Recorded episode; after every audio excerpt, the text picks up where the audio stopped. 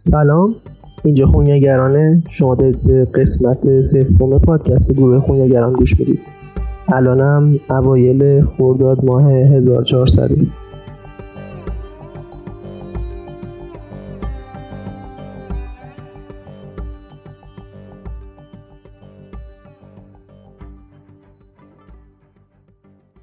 خب بیا اول از اینجا شروع کنیم که خونیاگران چی هست و قرار اینجا راجع به چی صحبت کنیم. این نقطه شروع خوبیه. خونیاگران یه جنبش اجتماعی که با بیان دغدغه و مشکلات اجتماعی مردم توی جامعه سعی داره که به اونا کمک کنه که مشکلاتشون از زاویه دید مختلف ببینن. کاری که ما قراره توی خونیاگران انجام بدیم اینه که با یه طراحی سناریو و یه طراحی داستان سعی کنیم محیط جدیدی رو برای مخاطب شبیه سازی کنیم. که توی اون محیط مخاطب با مشکلاتش از زاویه دید مختلفی دست پنجه نرم کنه. و خودش رو توی اون محیط ببینه. خب خونیاگران قبل از دوران قرنطینه قبل از اینکه کرونا بیاد توی کار پرفورمنس آرت بود و سعی داشت با چیدمان فضا و طراحی محصول و طراحی فضا حرف خودش رو مخاطب بزنه. وسیله ارتباطمون هم پرفورمنس آرت بود. که با مخاطب ارتباط برقرار کنیم. ولی متاسفانه توی دوران قرنطینه این حضور ما حضور اجتماعی از ما گرفته شد و نتونستیم با مخاطبمون تعامل داشته باشیم. و این تعامل اجتماعی برامون گرون تمام شده. یه مدت زیادی نتونستیم فعالیت انجام بدیم. الان بعد حدود یک سال اومدیم با یه کار جدید با یه کاری که فکر می‌کنم به این دوران قرنطینه مرتبطه و فکر می‌کنم شروع خوبی.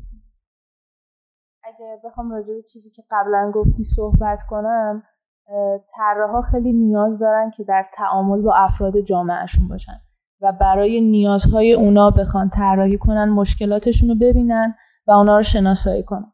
ولی خب به خاطر قرنطینه به خاطر کرونا ما خیلی دور بودیم از این فضا و تنها کسایی که باشون در ارتباط بودیم خودمون بودیم و خودمون به عنوان یک طراح خیلی دوچار روزمرگی شدیم توی زندگیمون.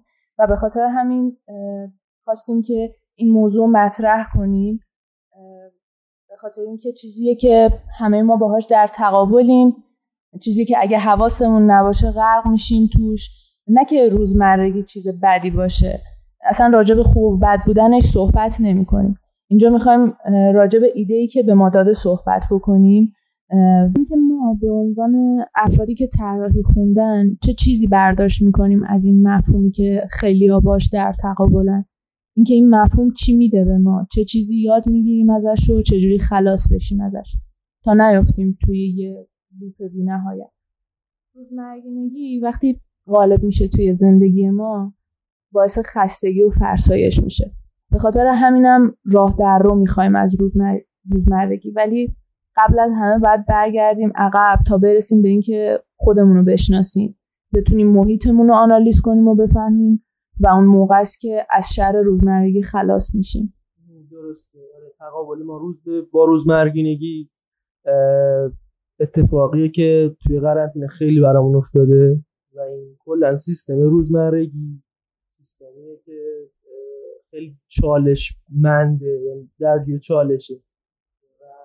همه و همه این اتفاقات باعث میشه که ما به فکر برطرف کردن و بیان این مشکل باشیم و اینکه زاویه دیدمون رو به مخاطبمون نشون بدیم که ما به عنوان یه طراح که وظیفمون به عنوان دغدغه اجتماعی اینه که فضای خوب و خالق لحظه و ارزش های خوب برای مخاطبمون باشیم چی کار می‌تونیم برای مخاطبمون انجام بدیم؟ اتفاقی که میفته اینه که توی روزمرگینگی باید اضافه کنیم که اصلا چرا اسم روزمرگینگی رو انتخاب کردیم.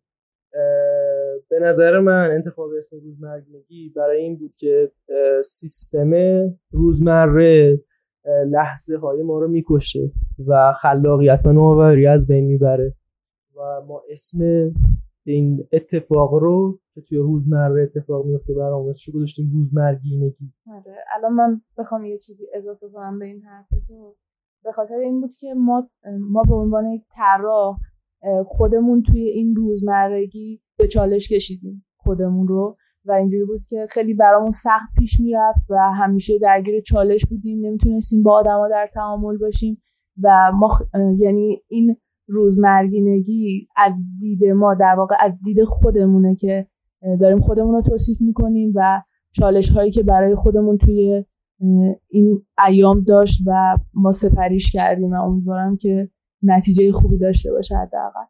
کارهایی که در ادامه قرار از گروه خونیاگران ببینید حالا چه تو قالب داستان کمیک باشه چه تو قالب ویدیو باشه یا چه تو قالب همین پادکست که دارین الان میشنوین یک جور ارائه و پرزانته از پایان نامه کارشناسی طراحی صنعتی ماست و ما فکر کردیم که خیلی بهتر باشه که بتونیم اینجوری این فرم یعنی این محتوایی که توی ذهنمون هست رو تبدیل به فرم کنیم و برای شما به نمایش بذاریم.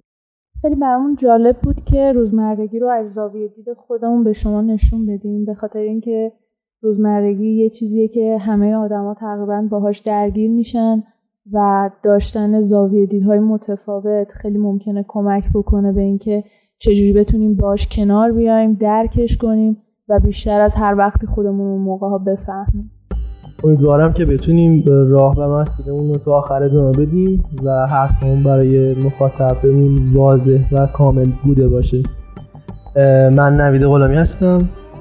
من فاطمه اکبری شما شنونده پادکست سفروم گروه گرام بودید.